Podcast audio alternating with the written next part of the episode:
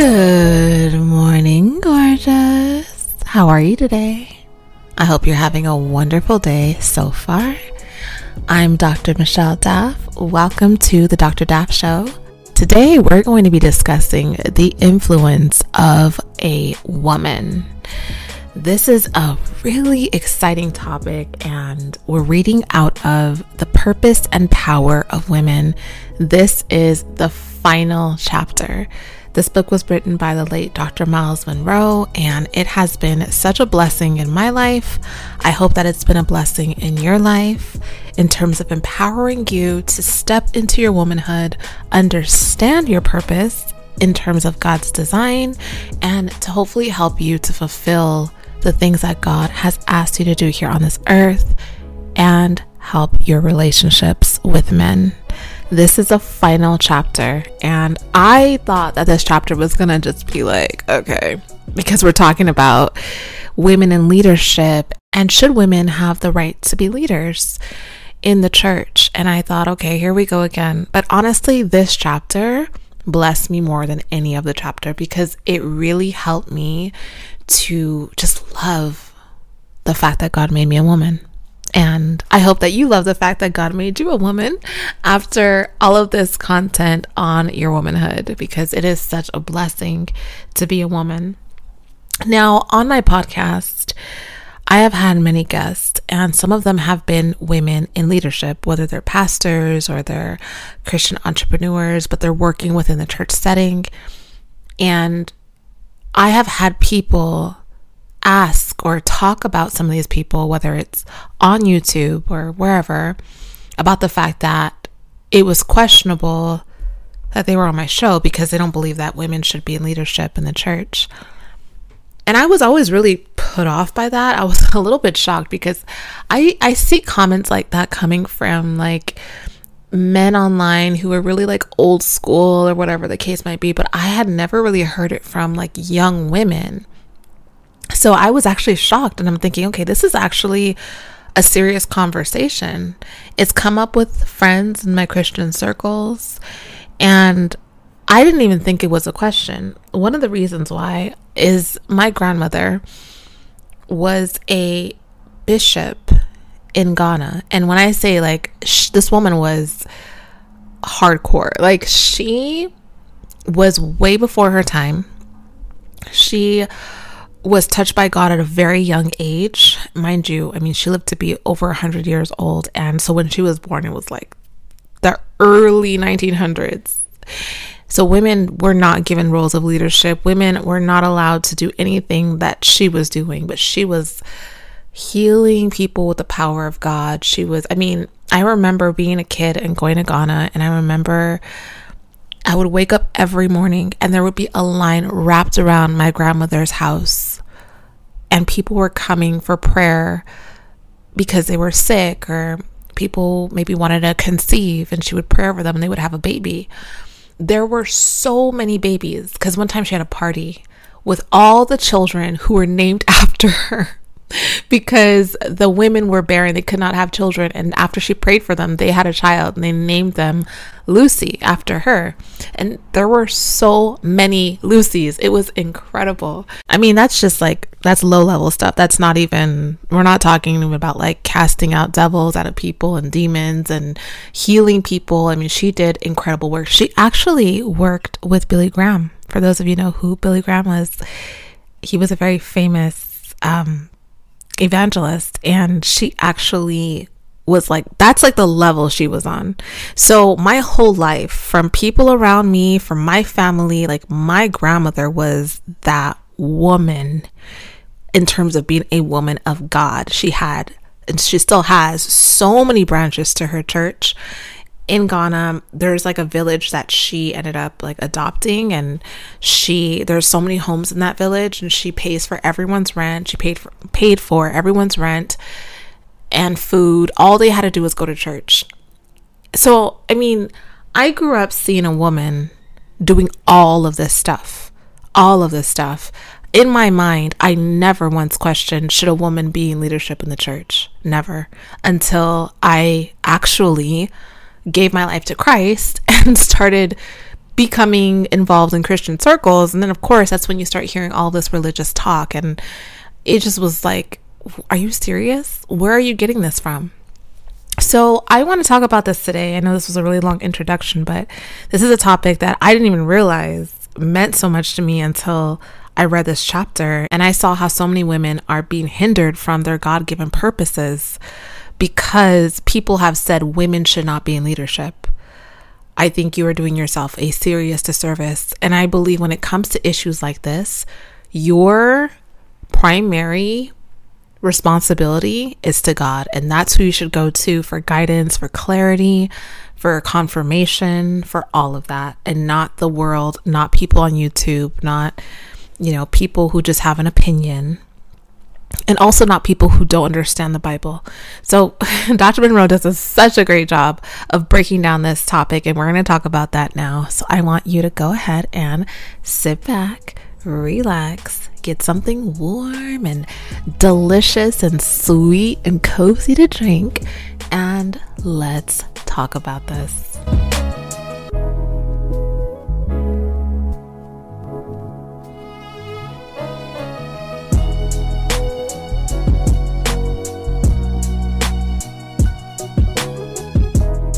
What we have discussed so far about God's purpose and design for females prepares us to ask one of the most controversial questions of today Should women be in leadership? For those of faith, this question usually has a specific focus. Should a woman be in a position of leadership in the church? The Word of God gives us the answers to both of these questions. Before coming to conclusions about any issue, it is important to consider what the Word of God has to say about it. It is too easy to take one verse and build an entire doctrine upon it. This often has been the case historically as the church has looked at the question of women and leadership. And what he does is he looks at the Old Testament and the New Testament in the Bible to get some examples. In the book of Micah, God made a remarkable statement that many people overlook and most men do not want to read. If most males were asked, Was Moses a great leader? Their answer would emphatically be yes.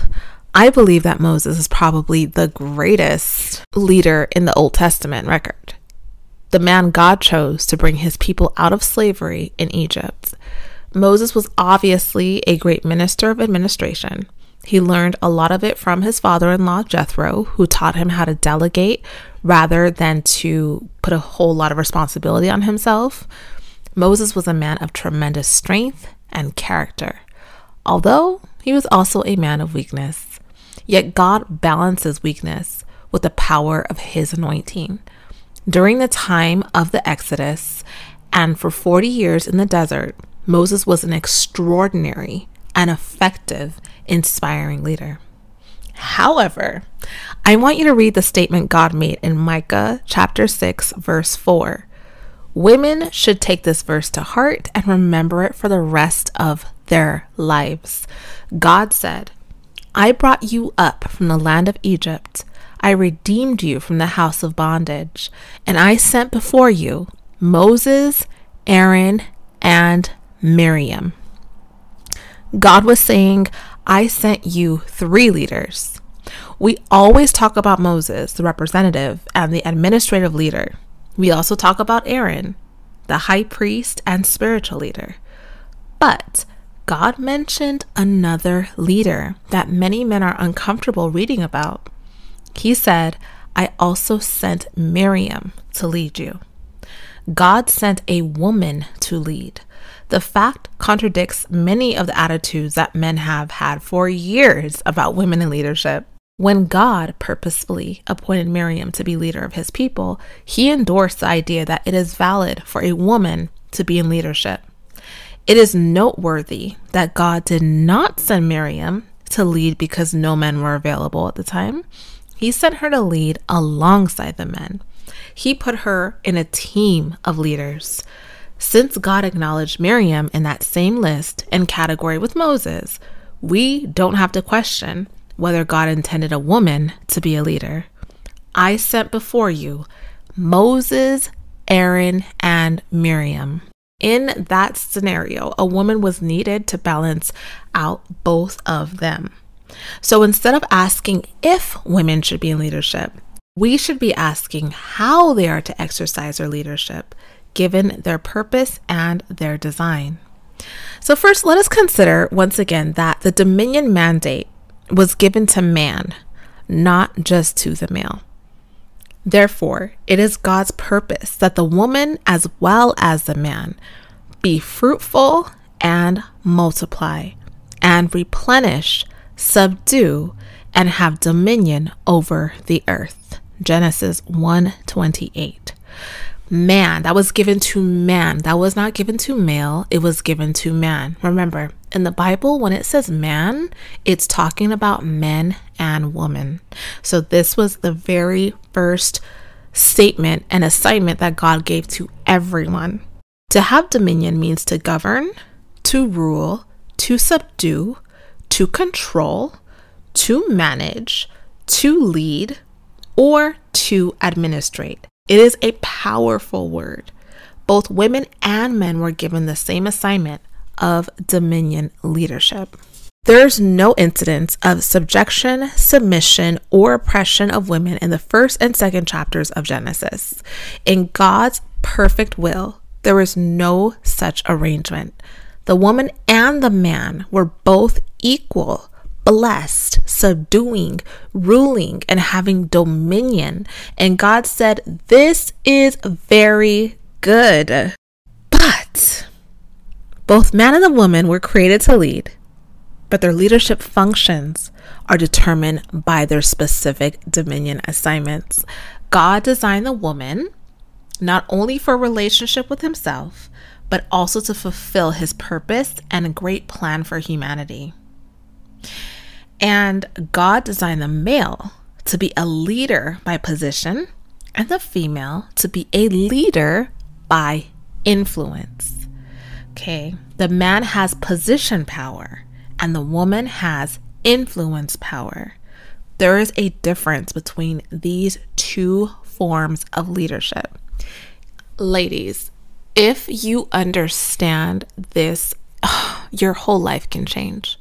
If you understand how God made you to be an influencer and a man to be a positional leader, your ability that was given to you by God to influence a man is your power.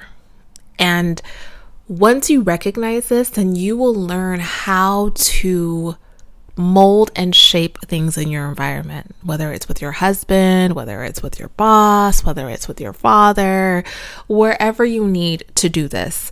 You have the power of influence, of making things happen without having to directly say it, directly make commands. That is what gives men the feeling that you are masculine, that you are controlling, is the fact that you're giving directions, commands, and orders. But when you learn how to just influence, they don't know what's happening. They just know what's happening. it's a superpower, it's a gift, it's an ability. It's one I knew nothing about until God showed me. I didn't I knew only about the the direct commands, the direct all of that direct stuff because that's how I was raised. That's all I knew. And it was such a turnoff to men. But once I learned how I was designed, once I learned the other side that I knew nothing about, it completely changed my life, my relationships, and just the way that I saw myself as a woman. As a feminine woman, this is a feminine behavior. This is a feminine behavior. I have to say this. This is a feminine behavior. This ability, this superpower to lead by influence. When God designed the female, he obviously had influence in mind. A woman is a receiver. God designed her to receive from the male and to incubate what she receives so that it can grow and develop. A woman is built to influence her wombs, whether physical, emotional, mental, or spiritual, have a tremendous influence on what they receive by providing a nurturing and transforming environment. There is much truth in the saying, the hand that rocks the cradle rules the world. Like, does that make sense to you? The hand that rocks the cradle rules the world.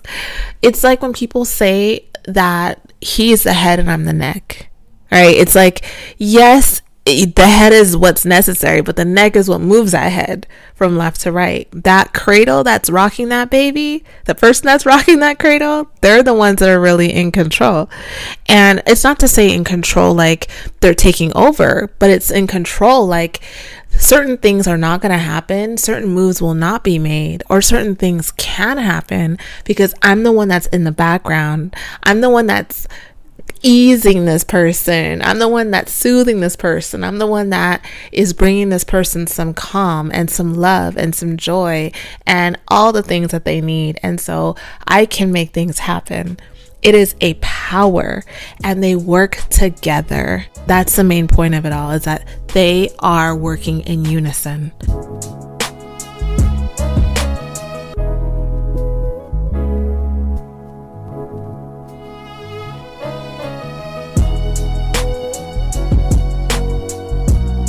We have seen that the male is the initiator of human life. He carries a seed of life, the sperm.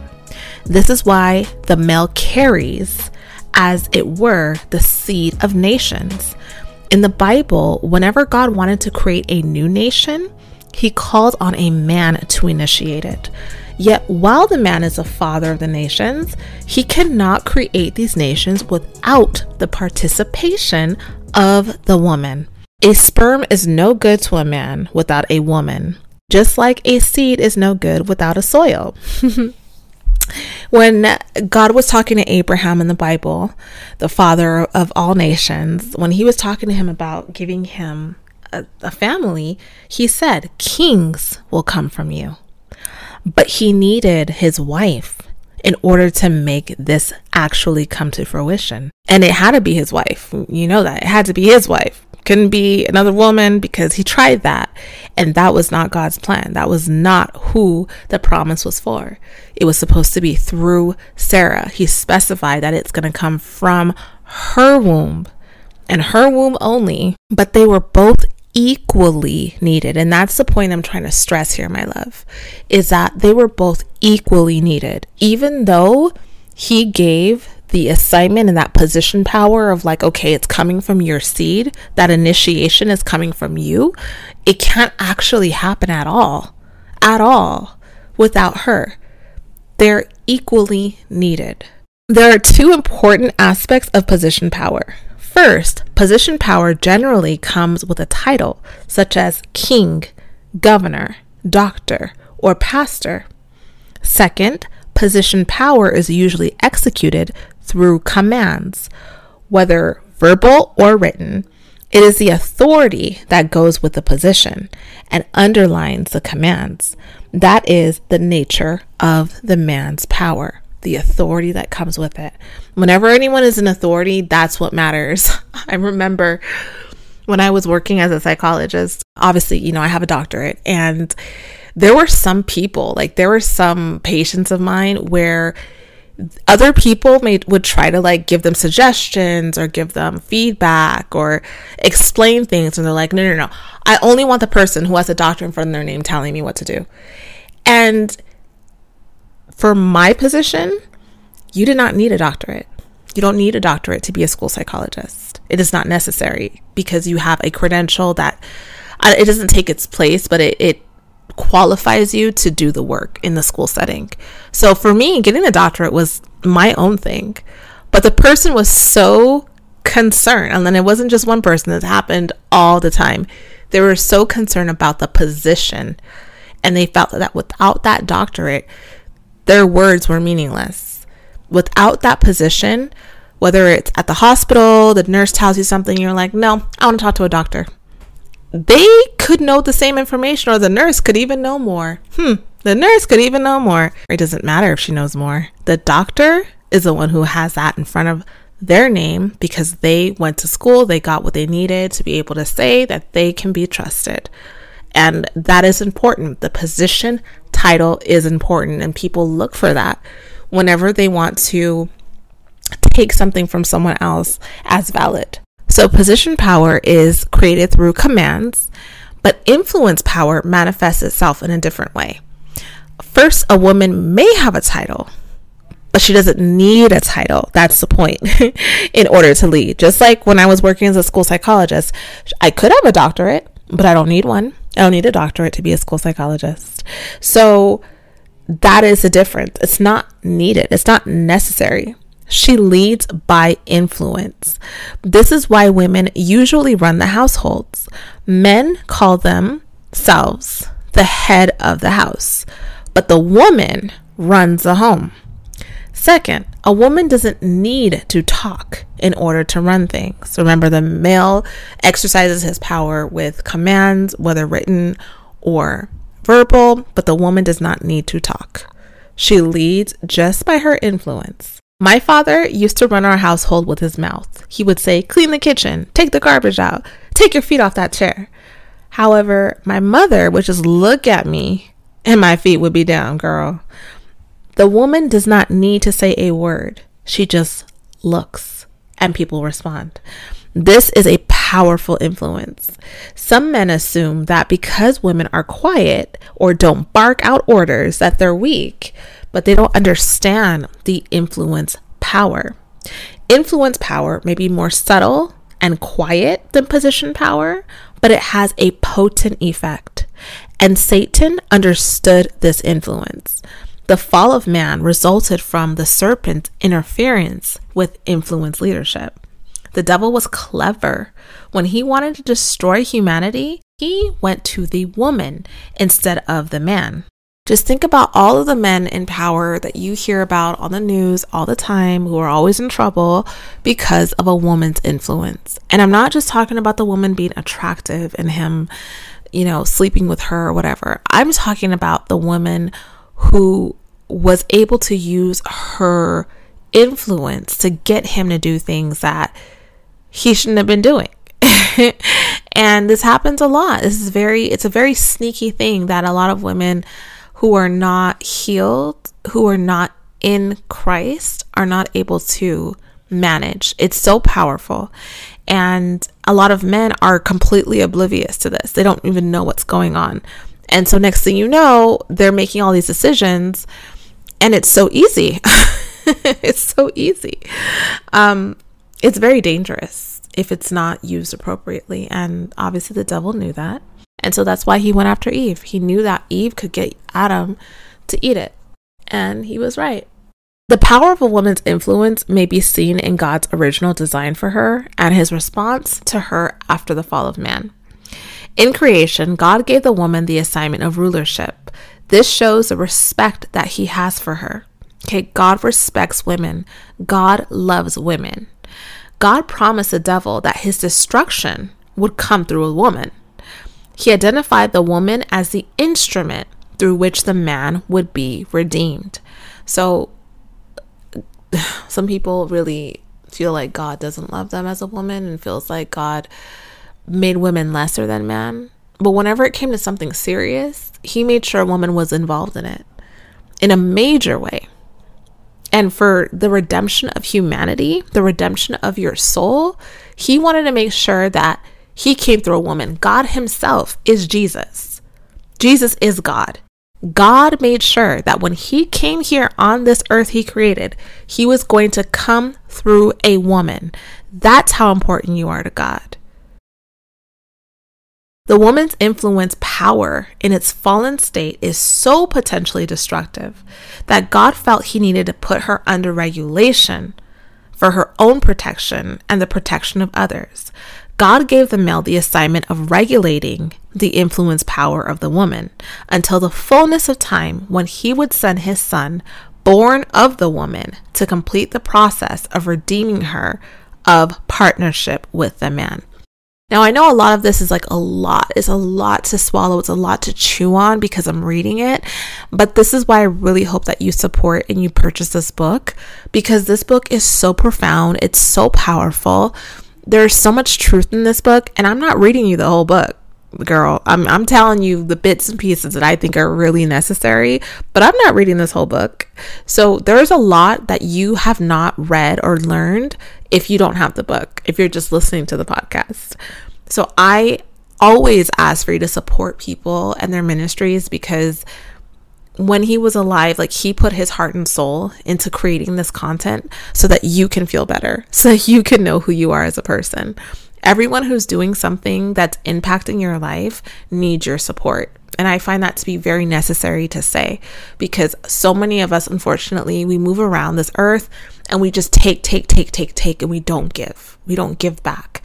And it's important to know that when people do stuff, they need your support. They need your reviews on Amazon or you to purchase the book for someone else or you to share a sermon or share something. It's not enough to just consume something and just be like, oh, that was really good. well, yeah, it was really good and, and you're getting it for free. So it's important for you to give back and support his ministry because they're still putting out books, they're still putting out videos on YouTube, they're still saving people's lives. Why, you know, Dr. Myles Munroe means so much to me is because I was saved through him through his YouTube video. When I watched this video, that's how I had an aha moment. And that's how I met Jesus. Without that, I would not be talking to you today at all. There would be no content from me at all. I would still be doing videos on wigs. Okay, so he is very important to me, but it's not just him, it's anyone. Anyone, whether they're a YouTuber, a podcaster, an author, please show your support to people and don't think it's enough to just listen. You know, do your part, whatever it is, and however much you do is up to you, but do your part. Um, I don't know why I felt needed to say that. Oh, I'm just saying that because in listening to this, this chapter is so packed with so much richness. And when you read the Word of God, it's when God speaks to you. So many of you wish you could hear from God. You want to know what God's voice sounds like. You want to know when God's telling you to date that guy or not to sleep with that guy, or you want to know all these things, but you don't read your Bible. That is a primary way God speaks to you. And He speaks to you in a way that I cannot explain. But what happens is, as you're reading something, He impresses it into your heart. This is the answer. And you can't explain it because it's supernatural. It's your spirit. This is God, the one who created you. He doesn't have to tell you how you know it's Him, you just know. And that comes from reading His Word. So when you have books like this where the Word of God is infused in it, you can get answers to a lot of your questions, your personal questions, through reading it. So I want you to take the time to buy the book, to read this chapter because it is so packed and you may not be able to pick up everything from what I'm sharing with you today. But I really hope that you get the main point.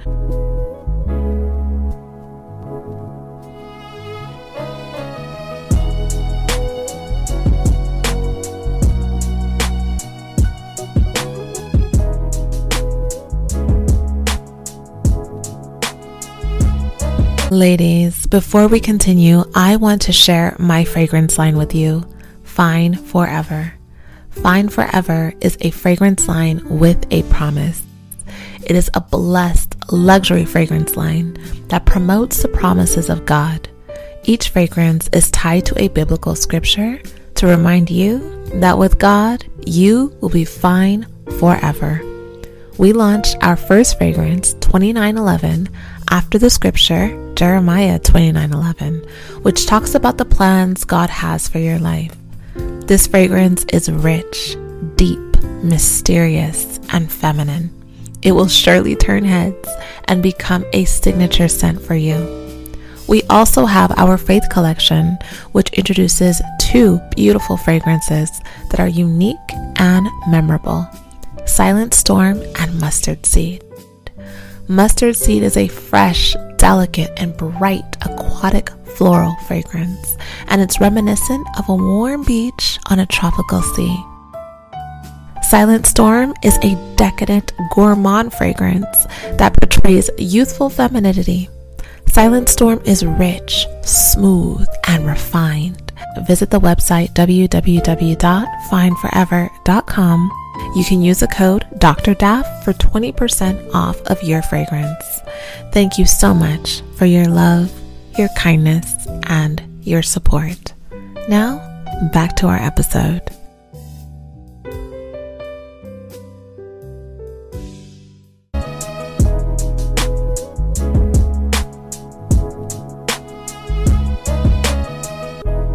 What he's saying here is that our influence as a woman is so powerful that when the fall happened, when Satan came and ruined everything, he assigned men to govern us so that our power would be contained. And so, for people who are not saved, for people who are not in Christ, who have not given their life to God, to Jesus. For those ladies, they're still running wild. And for those ladies who have given their lives to Christ, you no longer have the chains of a man ruling over you. That's not there anymore. You don't need it. You have the Holy Spirit. So, again, this is something you're going to have to chew on. Okay? You're going to have to chew on this one. A woman was not originally created by God to be regulated by a man. I'll say that again. A woman was not originally created by God to be regulated by a man. A woman was not originally created by God to be regulated by a man. That was never God's plan for the woman. Humanity's disobedience to God is what altered her situation.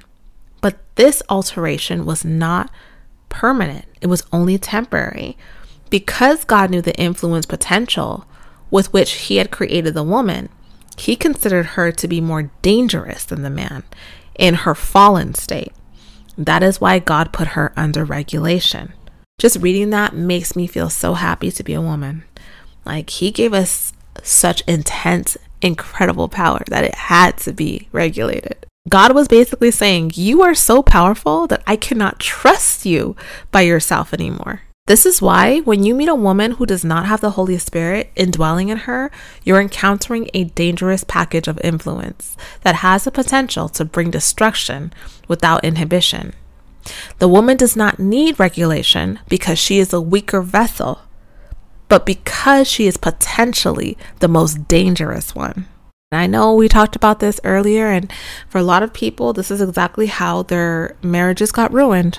There was some woman who didn't have the Holy Spirit inside of her, who felt that she could use her influence to have sex with your husband. And that's how the man ended up in her bed. And you ask him, How could you have done this? And he's like, I don't know. I don't know how it happened. I don't know. I don't know. I don't know. Because of the power of her influence. A woman is more dangerous because her power is silent. You don't even see when she's working. And it's not necessarily presidents and prime ministers who are truly running our countries. Power is not only in the state house and the White House, it's in the bedroom. A woman doesn't have to make a public policy speech. All she has to say is, mm, I don't think you should do that, honey. And it becomes policy. Hers is a powerful influence. I want you to consider these examples of corrupted influence in the Bible. Adam, he sacrificed his relationship with God when he chose Eve's influence over what God had told him. Although he was fully responsible for his actions, don't get it wrong. Okay, he was fully responsible for what he did. However, the influence contributed to his temptation to rebel against God, which affected the future of humanity. Abraham, who was called God's friend and was given the promise of a blessed son and heir by God, was influenced by his wife Sarah to take matters into his own hands and try to force the fulfillment of the promise through human means. When Sarah spoke, her voice became more influential to Abraham than God's, even though he had a personal visitation from the Lord. Today, we're still seeing the consequences of this influence in the never ending conflicts between the Arabs and the Jews. Samson, whose unusual anointing enabled him to kill a thousand Philistines with the jawbone of a donkey and do other feats of strength, which he was influenced by Delilah to reveal the source of his strength. Then he was betrayed by her, resulting in his capture and his death. The leadership of a woman is so powerful that God says it needs regulation if it isn't under the control of the Holy Spirit, which is God, the Spirit of God. I want to explain salvation to those of you who do not know because I, for years, call myself a Christian, went to church. Like I told you, I told you my family history. Like I was born a Christian, right? Went to church my whole life, went to Bible study, went to Sunday school my whole life, and I still wasn't saved. And I didn't know that. I seriously did not know. I did not know that I did not have the Holy Spirit. If you would have asked me, I would have told you, girl, yes, I got the Holy Spirit. Of course, I didn't even know who the Holy Spirit was. so I have to make sure I do my due diligence in telling you, for those of you who are in the same position as I was. So when you give your life to Christ, is when you accept the Lord as your Savior. Basically, what you're doing is you're telling Jesus that you believe He is God, that He came onto this earth as God that he died on the cross and that he rose again. And that you are giving your life to him.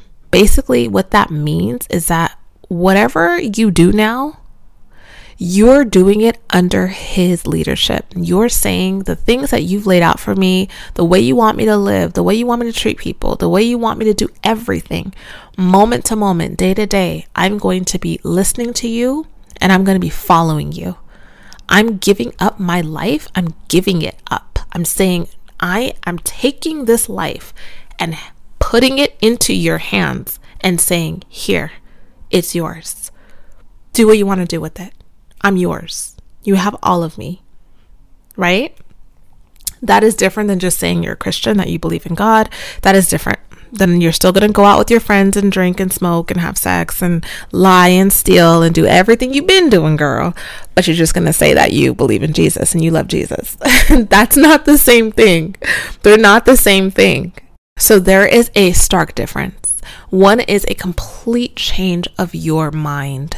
It's a complete complete it's called repentance. That's what people mean when they say repent. They're not saying tell god i'm so sorry for everything. Please forgive me. It's saying i changed my mind. I decided that you're right. I should not be sleeping with men when i don't have a ring on my finger. You're right. I shouldn't be taking money from my job. You're right. I shouldn't be adding extra hours on days i know i didn't come in. You're right I should not be gossiping about people, even if it's to my mother. You're right. You're right. You're changing your thinking, you're changing your mind. When you do that, that is you receiving your salvation because God bought you from the devil. That costs. That, that was really expensive. You were really expensive. Your life was really expensive. And because you were so expensive, because you came with a price, you have to make that decision to say thank you. Here you go. And when you do that, the Lord then will give you His Spirit, God Himself, God Himself, the Spirit of God, which is the Holy Spirit. God Himself will say, okay, I'm going to live inside of her then. I'm going to give her me. She gave me her, I'm going to give her me. The power that Jesus had, you then have that same exact power inside of you. You have the power then to stop smoking weed. You have the power to stop being a prostitute. You have the power to stop lying on your taxes. You then have the power of God, the power to heal people who are sick, the power to do everything, bring people from the dead. You have the power to do everything. It's in you. He gives you Himself, and that is the Holy Spirit. And that power is what allows you to be able to overcome your obstacles and to be able to fulfill your purpose.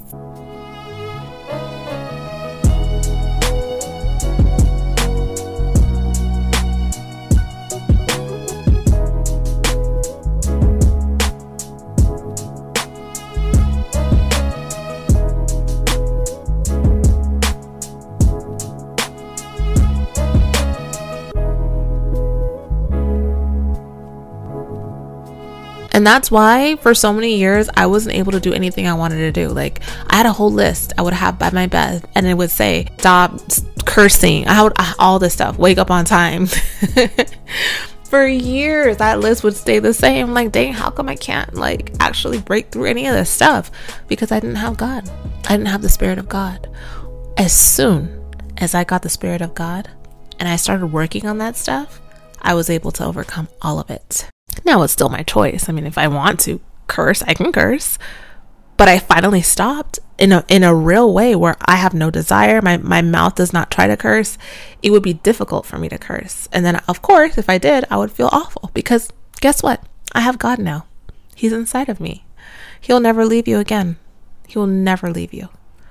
And that is the difference between saying you are a Christian and actually having the Spirit of God in you.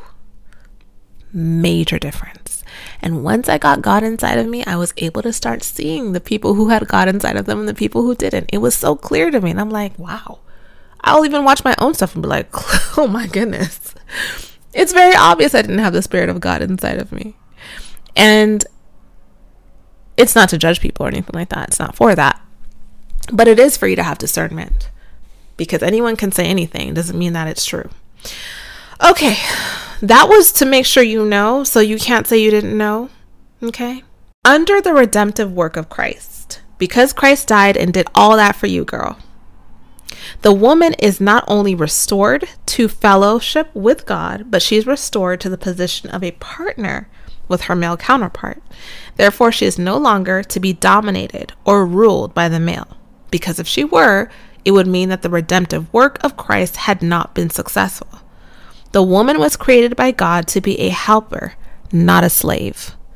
There is a big difference between the two. The Bible refers to the Holy Spirit as a helper. Oh, when I read this, I was like, oh, go off, Dr. Myles Munroe. The Bible refers to the Holy Spirit, right? We talked about that. He is the Spirit of God. He is God. He is God's Spirit. You are a Spirit. He is God. So the Holy Spirit is also referred to as a helper, just like you, my love, as a woman, are referred to by God as a helper. You have the same titles in that way. Holy Spirit is referred to as a comforter, a counselor, a helper, and a guide. Hmm. Hmm. Are those feminine or masculine qualities? Let me think.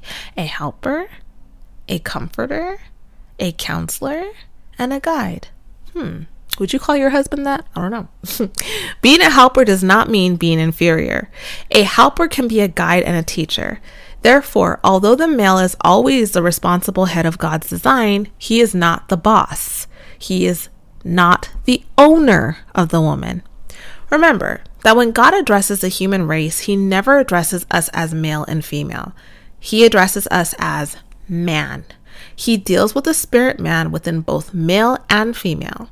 In order to function on earth as a man, however, males and females each exercise an aspect of leadership that was given to a man, the spirit. Jesus is called the head, and the church is called the body. We call it like the body of Christ, right? The head of Christ, okay, that's the head, and the body of Christ. It's all one person. It's just there's a head and there's a body, right? So that is a perfect model for us as a male and female relationship the head and the body. The experience of the second Adam. Have you ever heard that term, the second Adam? The second Adam is Jesus. He's the second Adam. because he, it's like you had to start all over again, right? but he's the one that got the job done. The experience of the second Adam is parallel with the experience of the first. For example, Jesus had to be born a male because a male is a source. Moreover, Christ had to be a male because he came to fulfill what Adam failed to do. To accomplish this, he experienced something very close to what Adam experienced when God created the woman. He, who is the second Adam, went to sleep in his death on the cross so that God could take out of him a woman named Ecclesia, the church. When God's side was pierced by the spear, blood and water poured out. Symbolically, the church was born of blood and water the blood of Christ and the water of the Word, which is the Bible. Therefore, the church was brought forth from Christ's side as the woman was brought forth from the side of the man. Wow. If that does not blow your mind, I don't know what will. Because that is, I mean, how he came up with that, you know, he was talking to God when he wrote this book. Because I never, ever connected that. That is so deep. And if you can understand that, that is so, so deep. I'm going to let you figure that one out on your own. The church in the Bible is described as she, a bride, a woman. It is given a feminine designation. The church is given a feminine designation. Remember that. As Eve was presented to Adam in perfection, right? It says in the Bible that Eve was presented to Adam. Christ says that he will present himself a radiant church, holy and blameless. Ephesians 5:27.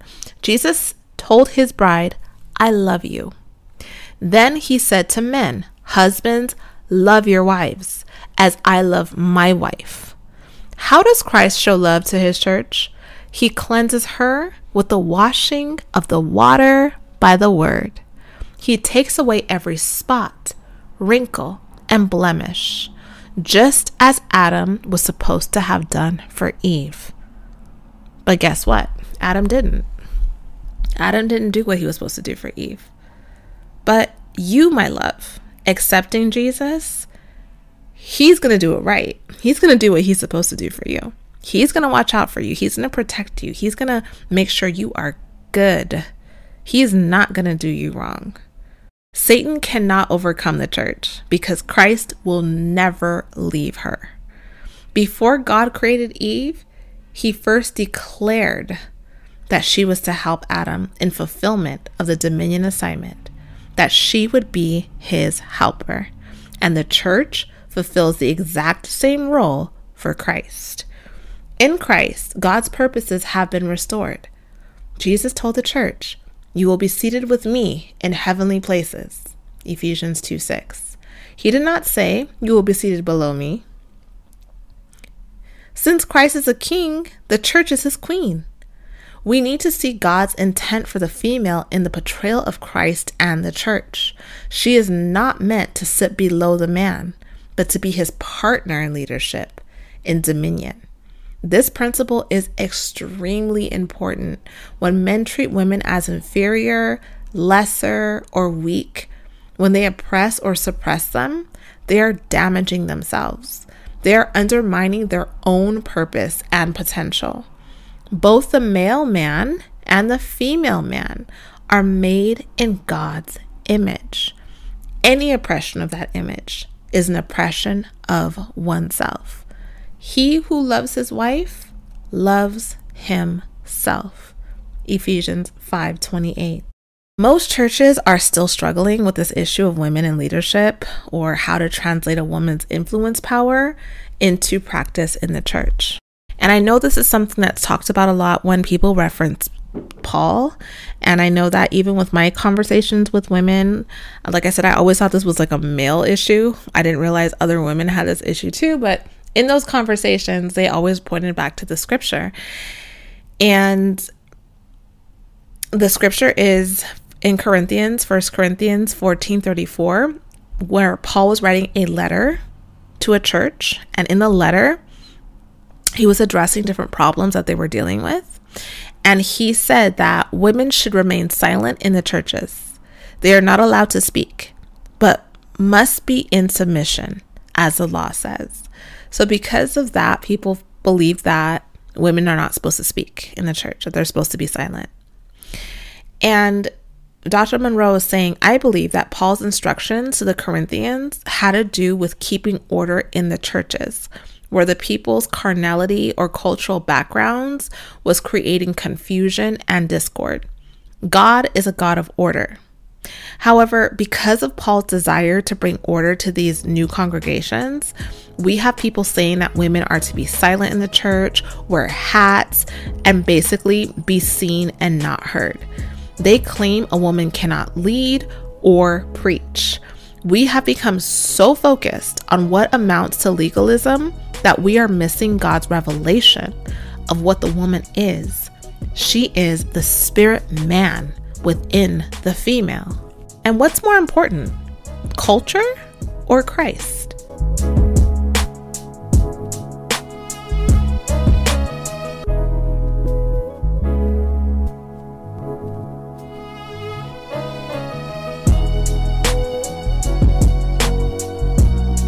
There's so many people that are examples of this in the Bible. Jesus never commanded a woman to be silent. Jesus never stopped a woman from preaching. As a matter of fact, the woman at the well went preaching after Jesus set her free. She became an evangelist, the first evangelist in the Bible. When you're having this issue, Dr. Munroe is saying that close your eyes and listen to the spirit man who is speaking and this approach will help many men. It's not who it's coming from, it's what they're saying. It's like, did God say children can't preach? Ask yourself that. Is that in the Bible? It doesn't say anything about it, right? It says nothing about children preaching. A person could say a child shouldn't be preaching. But if that child is speaking the truth, if that 16 year old child is filled with the Spirit of God and is speaking the word of God, is saying exactly what needs to be said, and you are able to hear God through that child, how could you say that this child shouldn't be preaching because they're a child? It's the same concept.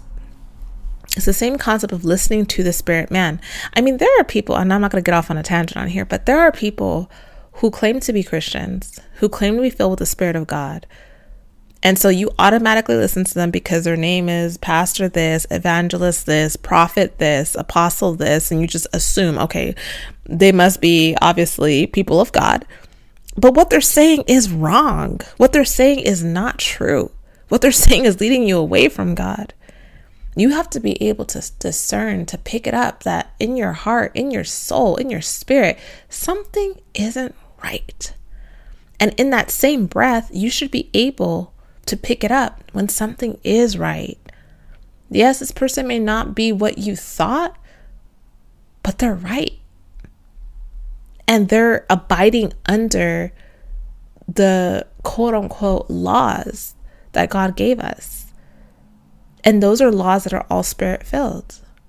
The way that they're behaving, their submission, the fruit of the spirit working inside of them and their lives and what they're doing. I don't understand what the problem is. Honestly, I don't understand what the problem is outside of that particular scripture. There are churches filled with women, but men don't allow them to hold responsible positions. And he ends it with this quote from Harriet Tubman. Abolitionist Harriet Tubman said that when she crossed the line to freedom, I was free, but there was no one to welcome me to the land of freedom. I was a stranger in a strange land. And many women feel the same way about their leadership abilities. They have been set free by Christ, restored to their place of partnership, but there is no one to welcome them into this land of freedom and service for God. They feel like strangers in a strange land, even though they're supposed to be in the promised land of the church. Galatians 5 1 says, it is for freedom that Christ has set us free. Stand firm then, and do not let yourselves be burdened again by a yoke of slavery. It is time that men welcomed women to the land of freedom. And if you're someone who's having difficulty with this concept and maybe you feel like God has called you into a leadership position, but you're afraid of what people are going to say, or the people at your church are telling you that you should not be in leadership, I would always say pray about it. Ask the Lord to show you. Ask God to speak to you. Ask God to confirm it to you. Ask God to give you the place and the opportunity to do it. Ask God. He's not going to steer you wrong. He's not going to lead you into something that's not for you. He loves you too much for that. He's not going to help you to sin. So ask Him sincerely. And then find other ways that you can do it. It's not every single person who needs to be standing on a pulpit preaching the Word of God. There are so many ways now that you can exercise leadership in other ways. You can start a YouTube channel. You can have an Instagram. You can have a TikTok. You can start a blog. You can write a book. You can do other things where you are exercising your leadership in Christ in other ways.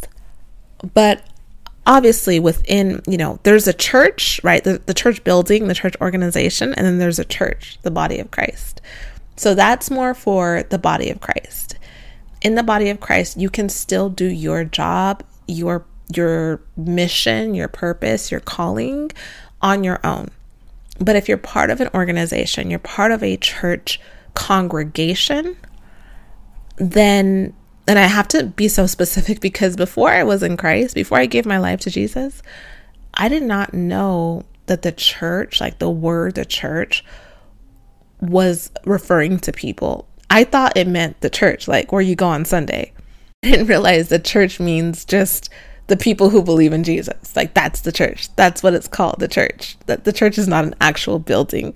That that is called a church building, like a church congregation they use the same word for both, but they're not they're not the same thing. But anyway, if you're part of a church congregation that says that you're not allowed to exercise a leadership position because you're a woman, then I would pray about that and ask the Lord to be able to help you in that, guide you with where you need to be or conversations that need to be had or whatever needs to happen. Pray about it because it's not biblical pray about it.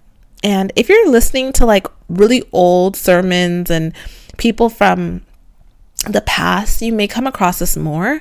And I think a lot of people, you know, they take things and there's no like evolution with their thought because they're just t- taking what the last person said and they're just regurgitating it. So sometimes it just takes a while for us to evolve in our thinking and for us to have an understanding and the courage to do something different or to stand for something different. So, with anything that has to do with the Word of God, take it to Him. Don't, you know, worry about what this pastor's saying, what I'm saying, what your mom is saying. Take it to God. Let Him tell you, let Him guide you. But you, as a woman, you are beautiful, you are powerful, you are feminine, you are influential, you are all of the wonderful things because God loves women. He loves women. He loves his feminine women. And I love you. And I hope that this book was a blessing to you. I'm trying to figure out what I want to do in terms of the next book because I definitely want to do another book but I'm trying to figure out if I want to do a book on femininity, on marriage, or on your Christian walk. So I'm actually going to put up a poll on Spotify, on Instagram, and on YouTube. And I'm going to collect and figure out um, what kind of book. And then from there, I'll figure out which book will be next. And we'll probably start it in January.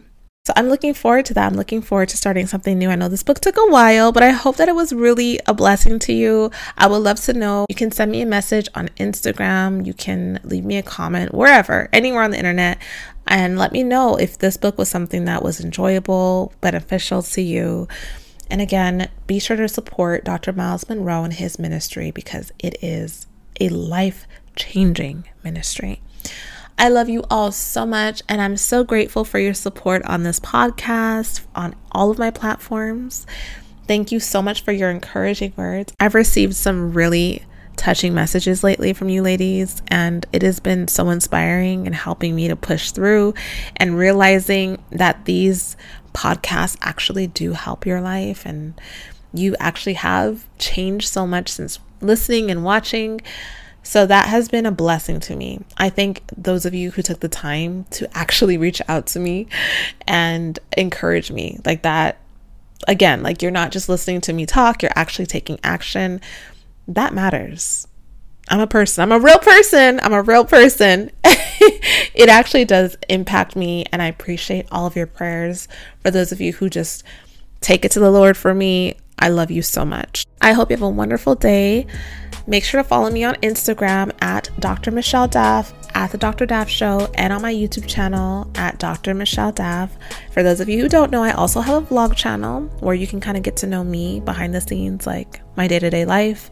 And that channel is called Michelle My Bell, If you like day in the life, like normal content, not like not teaching you anything. I'm just talking, just going to get coffee, that kind of thing then um, make sure to follow me on that.